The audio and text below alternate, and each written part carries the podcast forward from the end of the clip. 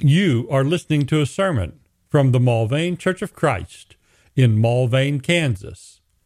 Subscribe in your favorite podcatching app or find and listen to any sermon online at mulvanechurch.com slash sermons. We'll read the fourth psalm. Another short one here at the beginning. We note the heading, and again, these headings, as we said, are older by far than the time of Christ. They're included with the Septuagint. We take these, at least I do, to be authentic. It's to the choir master with stringed instruments,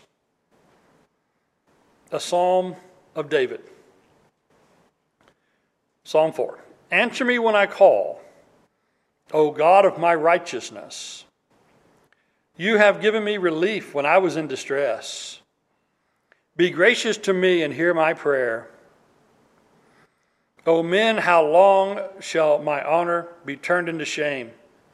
How long will you love vain words and seek after lies? Selah. Anytime you see Selah, that's a Hebrew word, it means pause. And so we might think in a song of pausing for a musical interlude, uh, like a little a, a break from the lyrics to hear the instruments, or maybe just a pause in total so we can think about these words. How long will these wicked people love vain words and seek after lies? Seems to be endless. But know that the Lord has set apart the godly, or some translations say the faithful, for himself. The Lord hears when I call to him.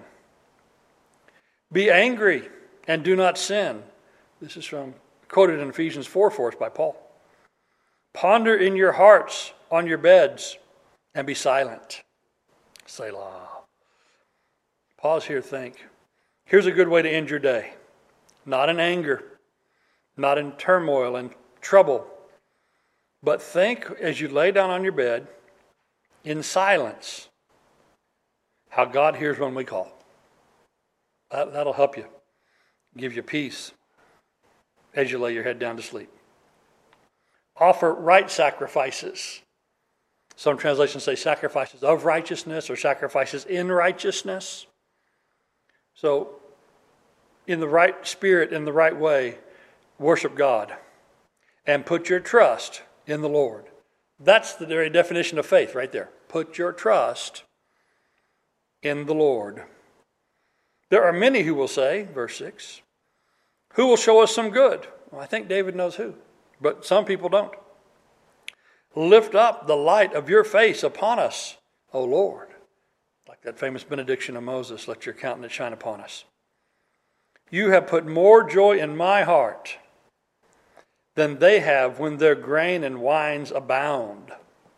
So the Lord is better for us than a full harvest. In peace I will both lie down and sleep. For you alone, O Lord, make me dwell or live in safety. Because of our trust in the Lord, we can lie down and in Him peacefully sleep.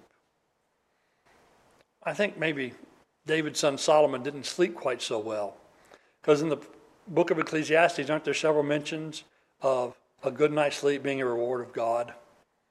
And how the rich man doesn't have it, but the poor man who labors does. Yeah. We can sleep and sleep well in the Lord because our trust is in Him. Thank you for listening to this sermon from the Mulvane Church of Christ.